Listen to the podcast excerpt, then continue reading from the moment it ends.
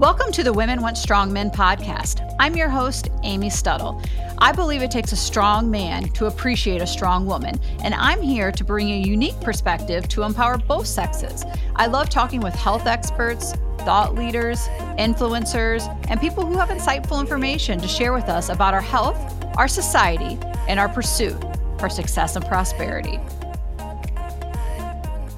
Hello and welcome to the podcast. On today's episode, I have Dr. Reid Winick, who is the founder of Dentistry for Health in New York. I met Dr. Winick at the A4M conference in Las Vegas, where he was speaking at the nitric oxide pre-conference, and I really enjoyed his presentation. So I asked him to be on the show today to share his knowledge. Our oral health is more important than some people realize. So today we are going to learn how the health of our mouth, teeth, and gums and the products we use on them can affect our overall health. So thank you joining me today, Dr. Winick. Oh, thank you for having me. Looking forward to our conversation. Perfect. So you're up in New York, correct? Yes. Where are you? St. Louis. Oh. Yeah. So it's cold for both of us this time of year. Yes. So let's just jump in. I'm curious were you ever just like a traditional dentist, or were you always passionate about the more holistic side of your practice? Was I always a holistic dentist? Actually, I was not. I was trained as a regular dentist in New York State. And when I got out of school, I was doing whatever we were taught back in the 1980s, which was primarily aesthetic dentistry.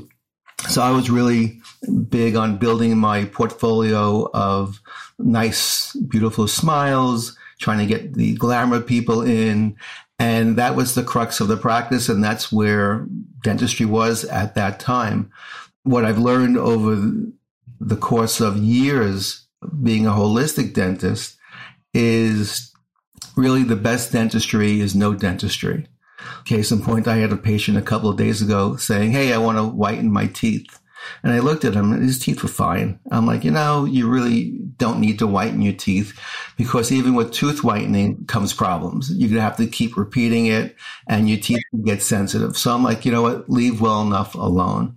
So I'm actually selling no dentistry which is pretty much what we try to do. We try to teach patients how to really be healthier so that they can maintain their teeth. So I've gone from being a holistic dentist to what I call a sustainable dentist, where I want to try to sustain the health of the mouth so that we can preserve the dentition, but also sustain the health of the whole body so that the patient will then age with vitality and be happy to be older and keep their teeth. So let's expand upon that then and how the oral microbiome is a direct indicator of what's going on with the rest of your system. Sure. You know, I just wanted to bring up another point if that's okay with you. I like going forward and backwards sometimes. Yeah. So if you're wondering like, well, what made me become a holistic practitioner, a holistic dentist? And most people who become holistic, like the situation that happened to you, you and your husband, you were forced into it because he did something and you weren't getting the answers from the traditional mainstream doctors. And I've been sick since I'm six years old and I've always been constipated. I've always had stomach aches. And I can tell you it had to be around six years old because I remember my brother coming into my room and he was teaching me how to ride my bicycle. And he said, you know, Reid, if you take your medicine, we can go out and ride your bicycle. So this has been going on for many years. And I spent my young adult life always suffering with stomach aches and issues. And it wasn't until I started undergraduate that I ended up in the hospital and they took out my appendix by mistake, but they took out my appendix and they realized I had Crohn's disease. So from 1980 through the 1990s, I was treated for Crohn's disease with all the medication that you take. And eventually I had multiple surgeries where they did some resections and other issues I had. And I was about to have another surgery. And what does the mainstream medicine do? They treat you like a machine and they just take out body parts hoping for an outcome, forgetting the fact that we're an organism and that everything we do, if we do it correctly, the body can heal itself. So I was basically through my third or fourth surgery and recovering and I was going away to a seminar for TMJ dysfunction and all my pain, all my drainage, all my problems started all over again. And I used to weigh, I was like down to 128 pounds. And my doctor said, we're going to have to either do surgery again or put you on 6MP, which just came out back then, which was a, a kidney immune suppressant drug. And I just said, well, I'm going to my TMJ conference and I'll discuss it when I get back. And in the conference was two holistic doctors who were talking about chronic pain. And they said that if you have an allergy to gluten, that can cause Crohn's disease. Now, I was going to the best doctors in the world about Crohn's disease. They invented Crohn's disease at this hospital. And I never heard about gluten, didn't even know what it was at that point. And I went up to them, one of them after the seminar, and she did muscle testing on me, pushing on my arm, which I never heard of either. And she said, You have an allergy to gluten. So avoid all the forms of gluten. And in five days, all my pain, all my drainage, all my distress, night sweats went away. So my wife and I, we flew to Seattle and took their course. I became a patient. And right there and then I shifted to a holistic dentist. And that's how I changed my way. And then I started getting well, but then also learning how to treat my patients to be healthier. And that was the shift. And over the years, they teach you how, you know, the big push back then was mercury and fluoride. You know, we can discuss that in detail. Right. But I can tell you that there's a lot more to it than just mercury and fluoride. And that's what we're going to discuss today. And you had asked about the microbiome. Now they're all caught up. So the oral microbiome is the bacteria that live in the mouth. Now there's anaerobic bacteria and there's aerobic bacteria, bacteria that live with oxygen and bacteria that live with no oxygen. And if you have a subclinical or even a clinical infection in the mouth, whether it's from your gums or from failing root canals, that infection causes an inflammatory cascade. And that inflammatory cascade can increase the risk of having a whole bunch of different systemic inflammatory diseases, such as Alzheimer's disease, preterm birth delivery, cardiac disease, diabetes, Crohn's disease. And that's just to name a few. So all of our listeners are and patients are really doing a great job trying to keep their gut healthy and the rest of the body healthy. But people need to start talking more about the effects that the mouth has on the overall care and health of the person. And the mouth is really important because number one, your digestion starts there, right? Your relationships yep. start there. Breathing is also a big factor when it comes to the mouth. And if someone has something called upper airway resistance syndrome, where they're not really snoring that loud, they're just quietly purring, that can cause a disruption in somebody's REM sleep and if you disrupt the REM sleep, then the brain can't clean at night and detox. And then that can set up inflammation in the body. Worse than UARS would be obstructive sleep apnea, where you hear somebody snoring or gurgling or trying to catch their breath because the brain stops the body from breathing. That's a more serious condition. And that also can lead to this cardiovascular disease, Alzheimer's disease. So that's why the oral microbiome plus this whole breathing mechanism is so important that we discuss. So let's touch on the oral microbiome and how it relates to nitric oxide because you expanded upon this at the A4M conference where you spoke. And I had Dr. Nathan Bryan on the podcast where we deep dived into nitric oxide, but I would still like to talk about it a little bit and how it relates to certain mouthwashes, fluorides, that type of stuff. Okay, great. So, isn't Nathan Bryan a great speaker? He just knows his stuff. Yes. I, have learned so He's much. He's so good. He's great. And he actually saved, you know, one of the other people who pretty much saved my life because I've been using his products for so long and he has this ability to test to see if you're producing enough nitric oxide through the nitrate nitrite pathway. And we can discuss that in a moment. I saw Nathan at a A4M like three, four years ago. And I said, Nathan, I'm not making nitric oxide. What's wrong? And he said, go eat some green leafy vegetables. And if you're still not making it, then you know it's not the product. Then you know it's you. And what he explained to me and what his research shows is that there's specific facultative anaerobic bacteria that live on the base of the tongue. And you need that bacteria because it converts the nitrates, which are your green leafy vegetables or your beets, to nitrite. And it's the nitrite that then goes and produces, gets swallowed, and makes the nitric oxide. So this was a huge thing for myself because for years, we do what's called a non-surgical perio technique, where patients come to us because they were told that they need gum surgery or they need to extract teeth. And we're like, no, we can save your teeth because A, we can identify these microbes and then we know how to treat them. We would treat them with a CO2 laser and ozone which is a way to fumigate these yeah. microbes as opposed to them just hiding in the pockets and coming back in eight weeks.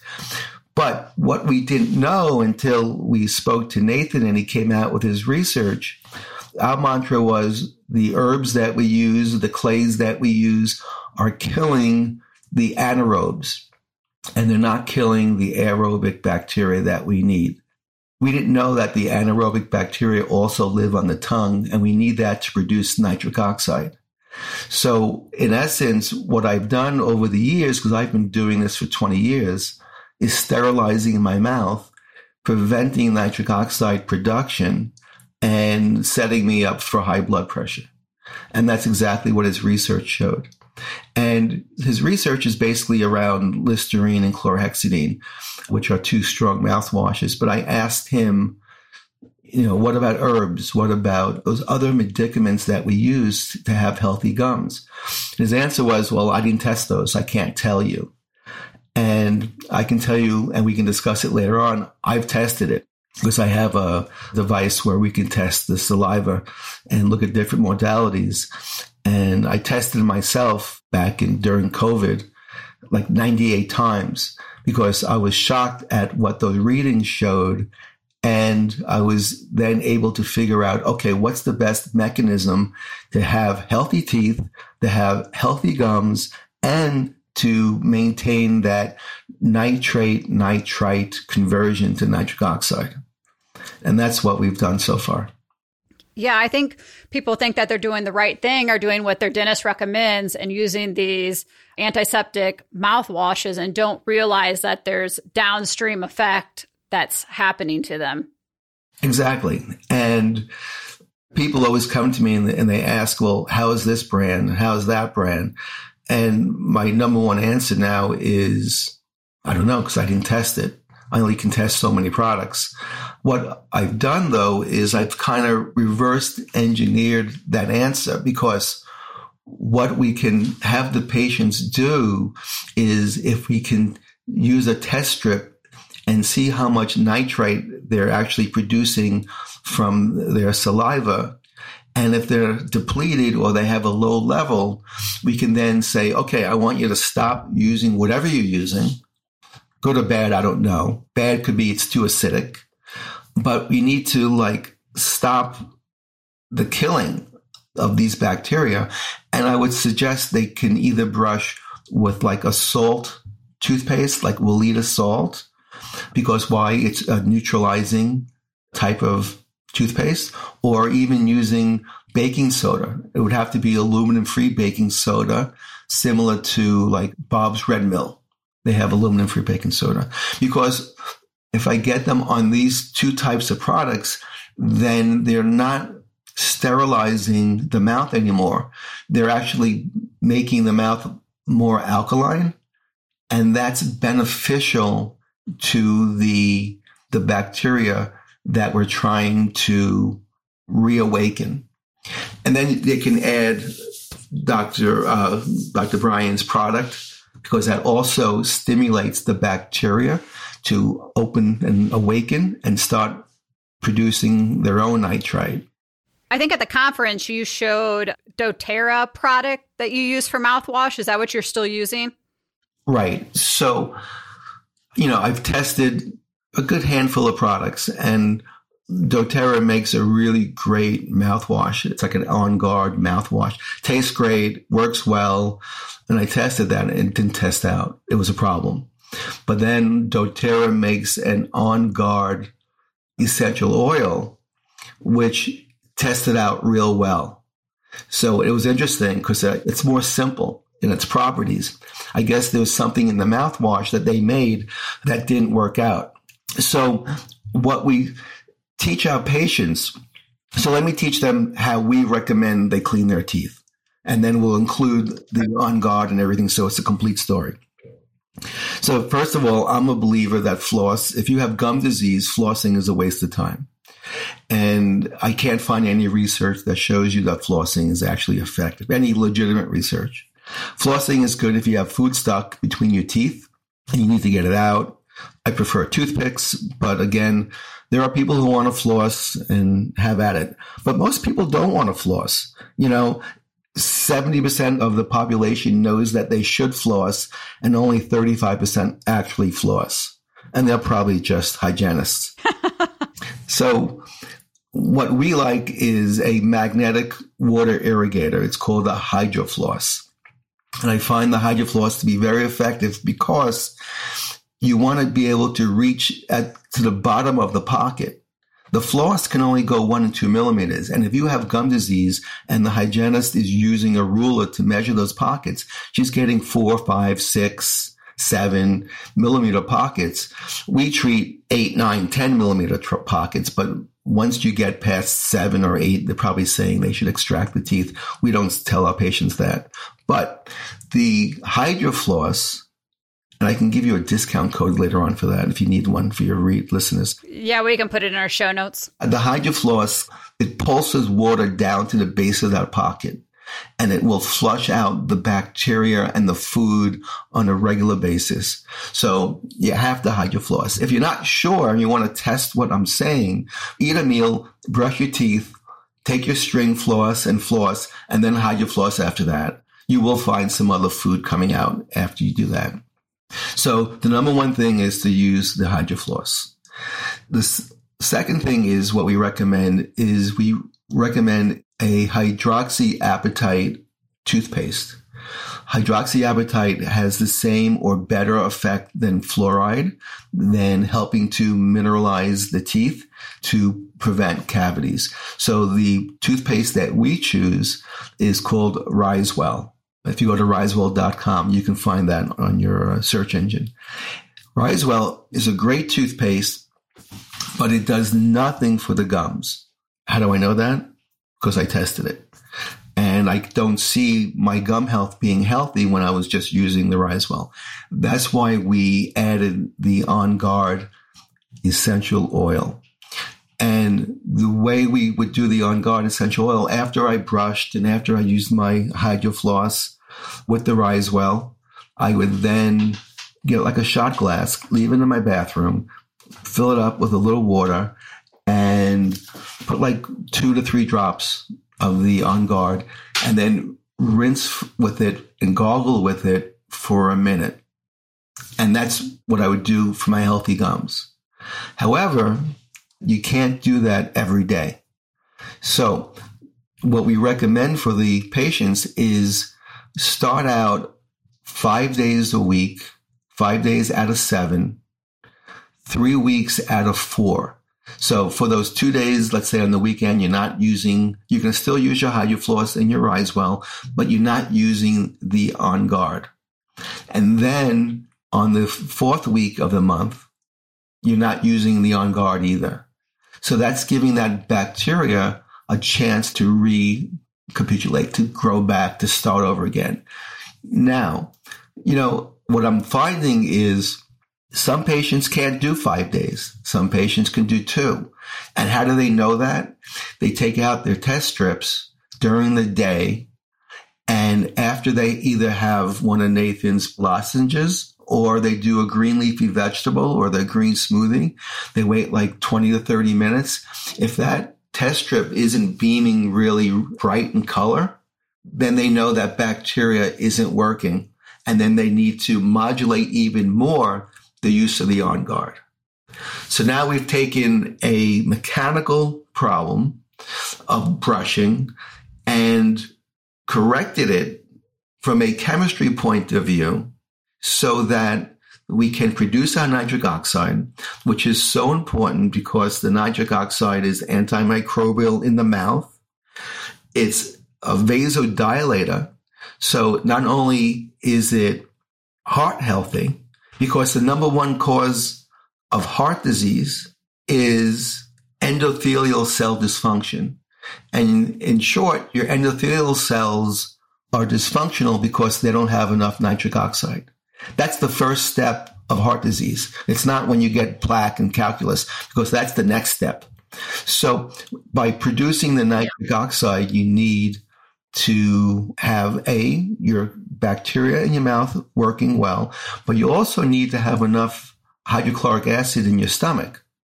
So now it's when they start talking to you and figuring out, okay, how do we get HCl at an optimal level in the stomach? Because you need that also to make nitric oxide.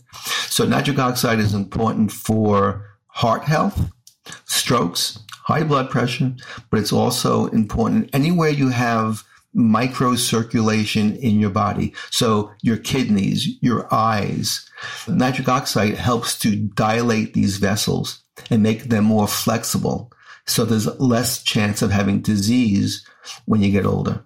I love the nitric oxide products. Big fan. Okay, so on the point of the fluoride, there's going to be people that have been told their whole entire life that they need fluoride to prevent cavities. And I'm sure you have dealt with those patients that have come into your office with that same mindset. How do you address that and what do you say to those people? So the way we address the fluoride issue is we tell them first of all that fluoride is a poison and it's a rat poison and it's not healthy to be consuming. It actually can affect, for instance, your thyroid and other chemistries and other body organs. So it's not healthy. But the way I explain it to them so they really understand it is it's what makes your mouth free of cavities is really the pH. So again, the fluoride is just a bacteriostatic. It's killing the bacteria. What you really want to do is do things to promote a higher pH in the mouth, a more alkaline, well, in the body also, but a more alkaline pH. And that's what really prevents cavities because there's a fluid flow through the tooth because there's little microtubules and there's that nerve in the middle. Yep. And that's why if you eat something sweet, you get, oh, that's sensitive because when you eat something sweet, the pH is acidic. It makes the fluid flow in towards the tooth. Where you eat a more alkalizing diet, then the fluid will flow out of the tooth and that almost puts like a force field around the tooth and prevents the acids from breaking the tooth down. And we can discuss this later too, if not now, but the key to having a good pH in the mouth or a more alkalizing pH in the mouth, it starts with if you have higher ammonia levels. How do you have higher ammonia levels? Well, if you eat arginine rich foods, so there's a whole bunch of pumpkin seeds and other types of foods that are rich in arginine. So that will help produce more ammonia and the ammonia is actually alkalizing. So the problem with too much arginine, right, is it could bring out herpes virus. So you have to be careful with that. And a lot of people who are over 40 like to have protein powders if they're working out that have arginine in them.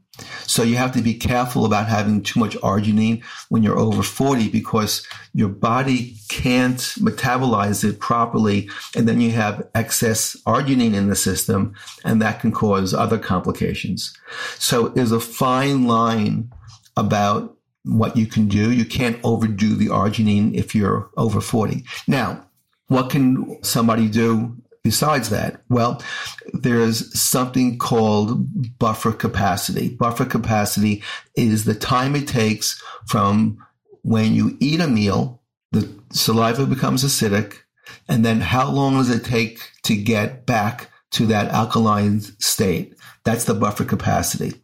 And ammonia affects the buffer capacity.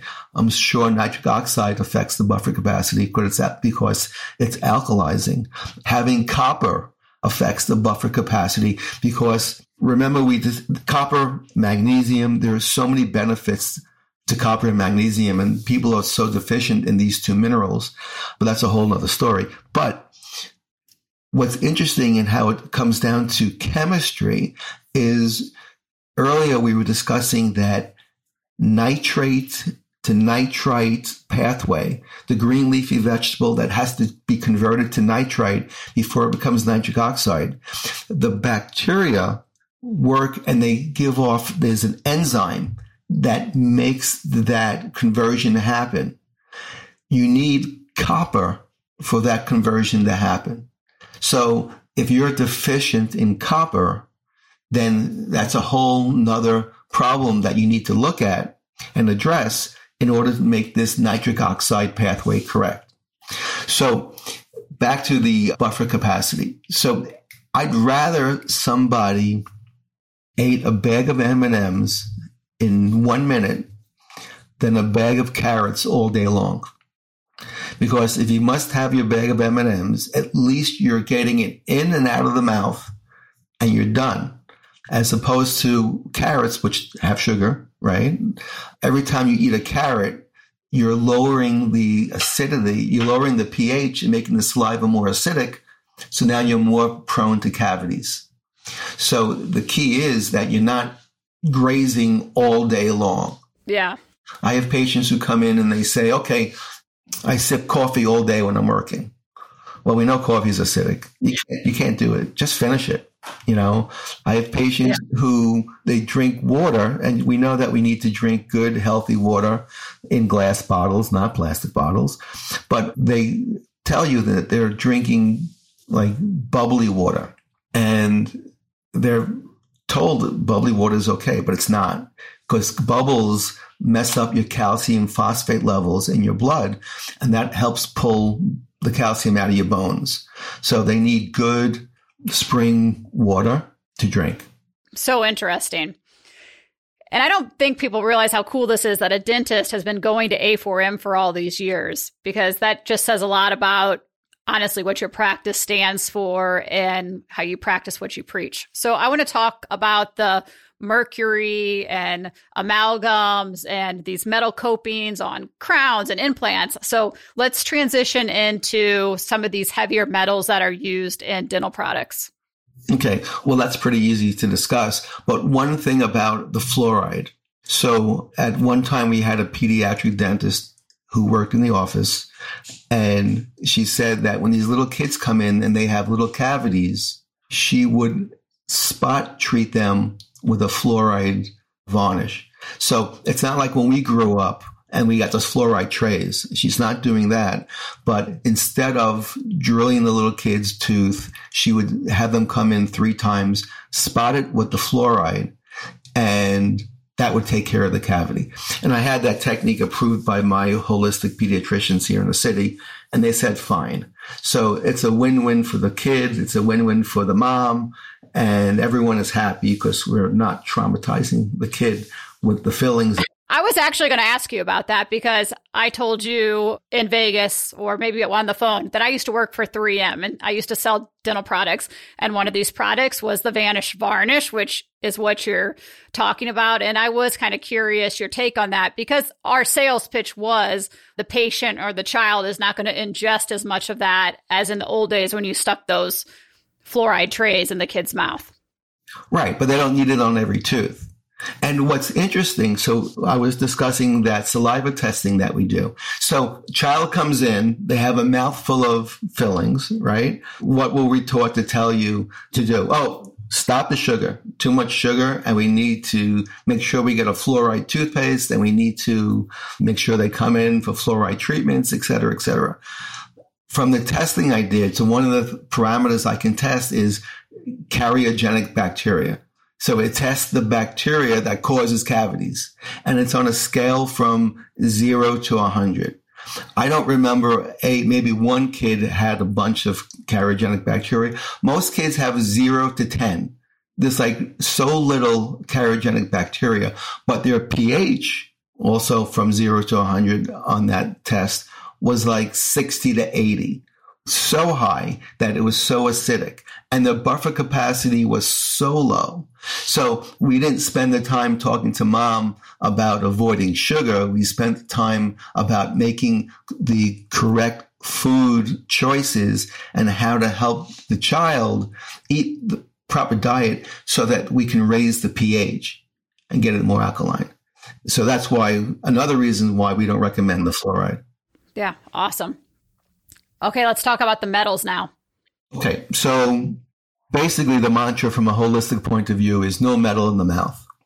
And that's basically what we go by. So a patient came in yesterday and she had a orthodontic retainer from when she was a little kid, that metal thing that goes around the lower front teeth that holds the teeth in. It's made of nickel. They call it cast chrome, but it's nickel. So your partials are nickel. And so many people have nickel allergies. So we would change that for her and put something that's more biocompatible, like more of a zirconium type of retainer. If you look at your x-rays and you see these posts that are put into the, I'm not talking about the implants, I'm talking about the post that goes into a root canal tooth to help stabilize it structurally. The majority of those are made of nickel.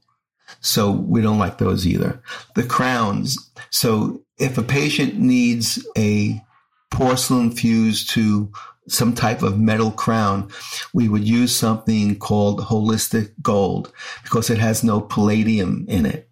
And that could be used if there's a situation where a crown must be done. For instance, I had a patient who had a little, like little crack in the base of the tooth. So I wanted to create a ferrule effect. So I, I said, we, we got to use the metal here. And she was like, okay, she got it because on the other side, she had ceramic. Because I would say 95% of the crowns that we make for patients right now are ceramic crowns or they're ceramic inlays or onlays. An inlay or onlay is a more conservative type of crown.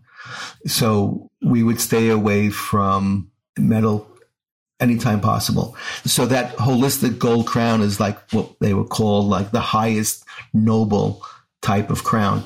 But then the other crowns that most people are walking around with are what they call semi precious metals. And they don't have a lot of gold in them, if any at all. So they're an alloy of all these different metals, which when mixed together probably have deleterious effects. So our go-to would be non-metal restorations. When it comes to implants, here's the dilemma with implants. They have the traditional titanium implants and then they have zirconium implants. And we would all love to get a zirconium implant because zirconium is a metal, but it's a more bio-friendly metal. The problem with zirconium implant is there's a limit in their size and there's a limit in the shape.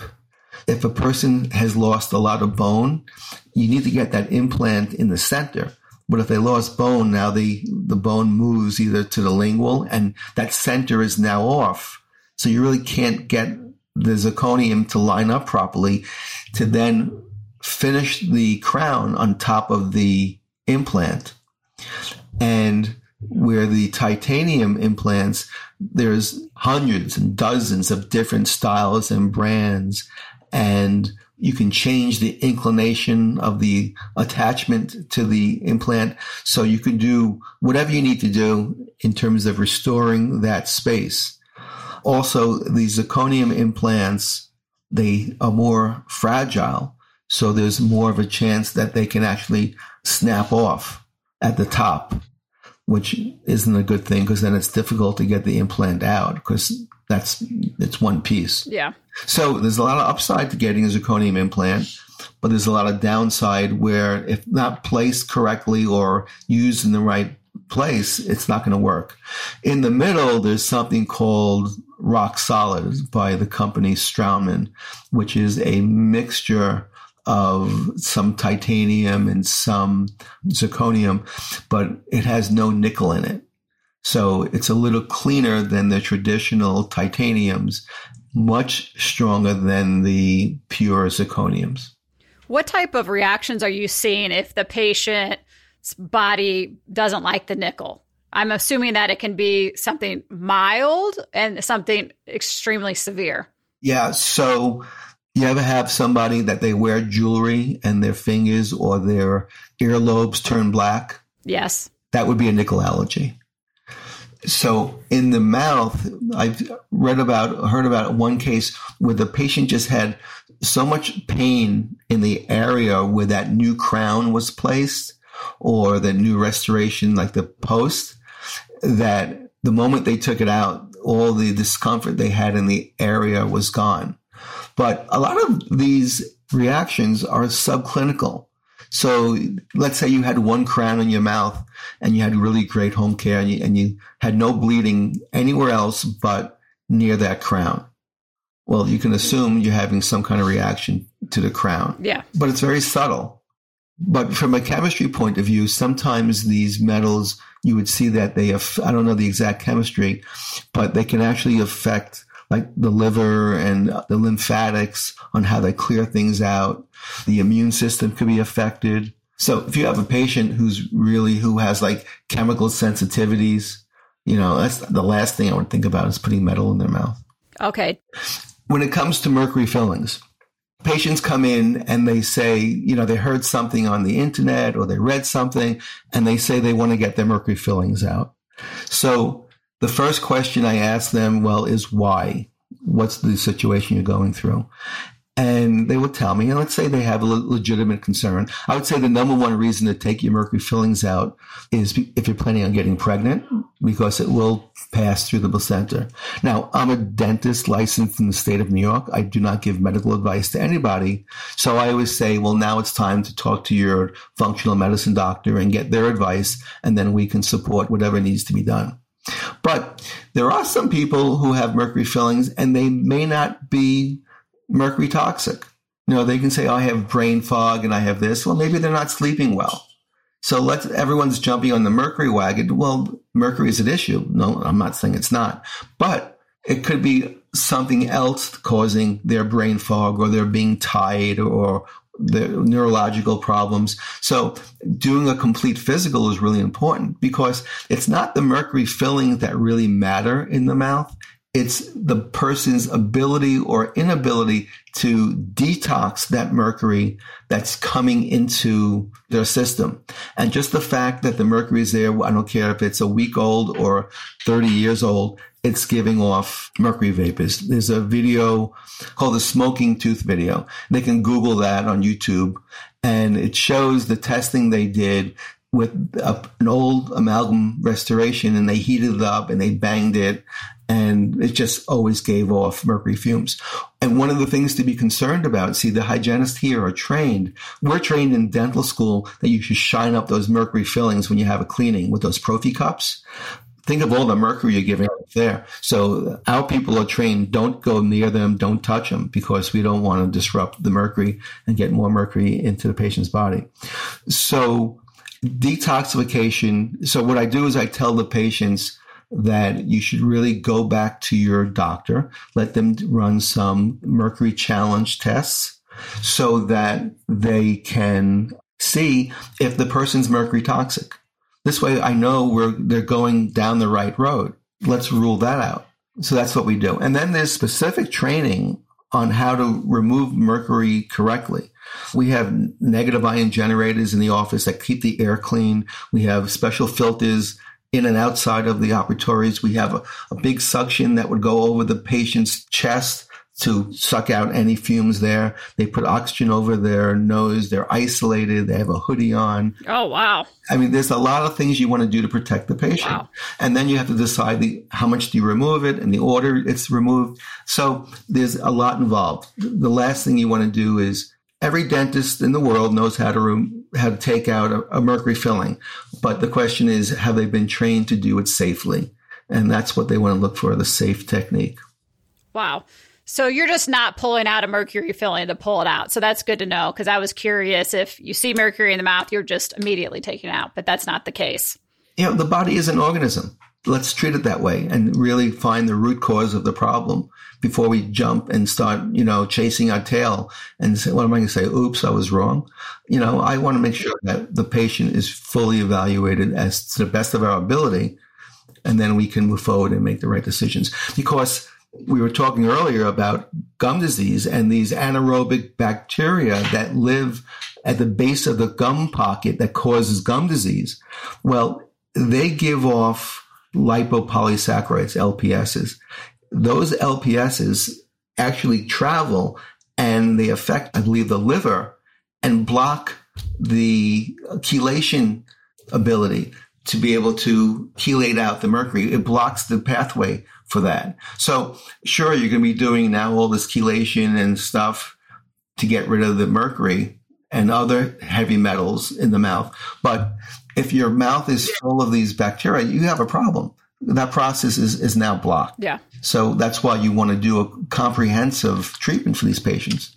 But you don't know that they have bacteria unless you evaluated. Just like if you have a, a child and they have a sore throat, you go to a doctor, he doesn't just say, oh, maybe he has strep, let's give you an antibiotic. He says, oh no, let's do a culture and let's confirm that there is an infection here before we go to the next step.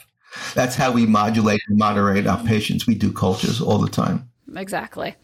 Okay, so HPV is responsible for something like 70% of oral cancers these days. What kind of screening measures do you do in your clinic? So we take HPV really seriously. It could be devastating, and it's becoming more devastating for the younger population because of oral sex. And if you ask me, all the computers and cell phones that they're using, that disrupts their frequencies.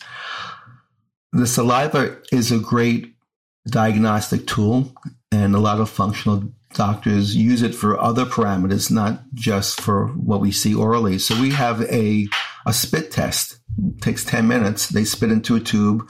We send it to a lab. And I think there's like 60 or more different HPV t- virus types. And then it'll come back with a report within a week or 10 days and tell us what the uh, diagnosis is. And then if it turns out that they are HPV positive, years ago it was a problem because years ago we didn't know anything.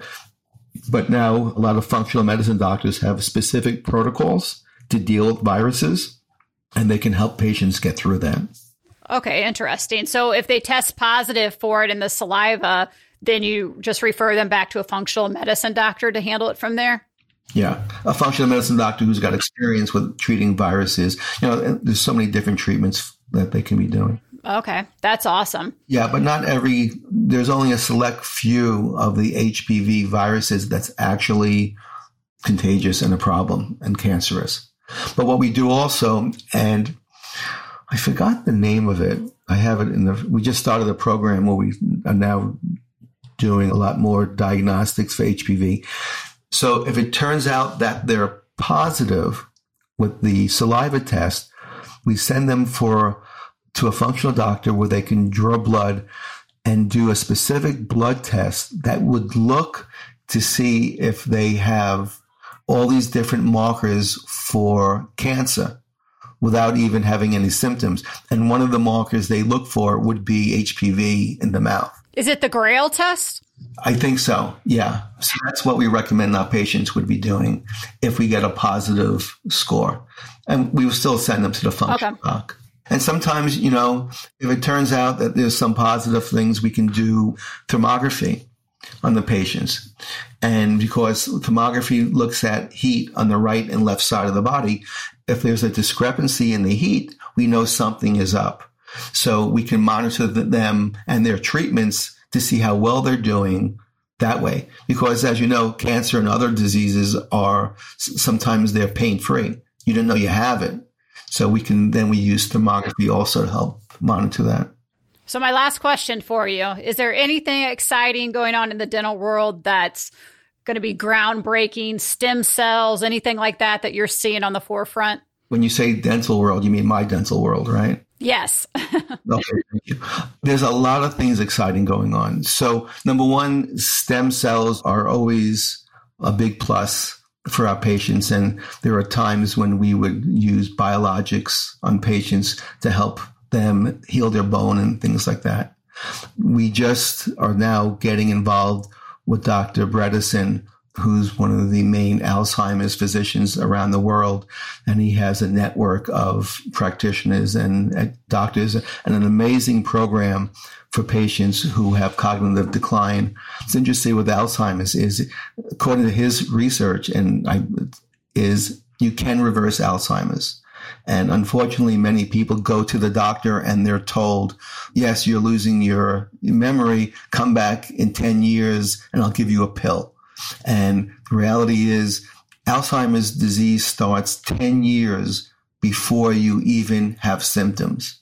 So we now have a program in place for our patients where we can screen them for um, any kind of early or late cognitive decline and put them through the process of getting better.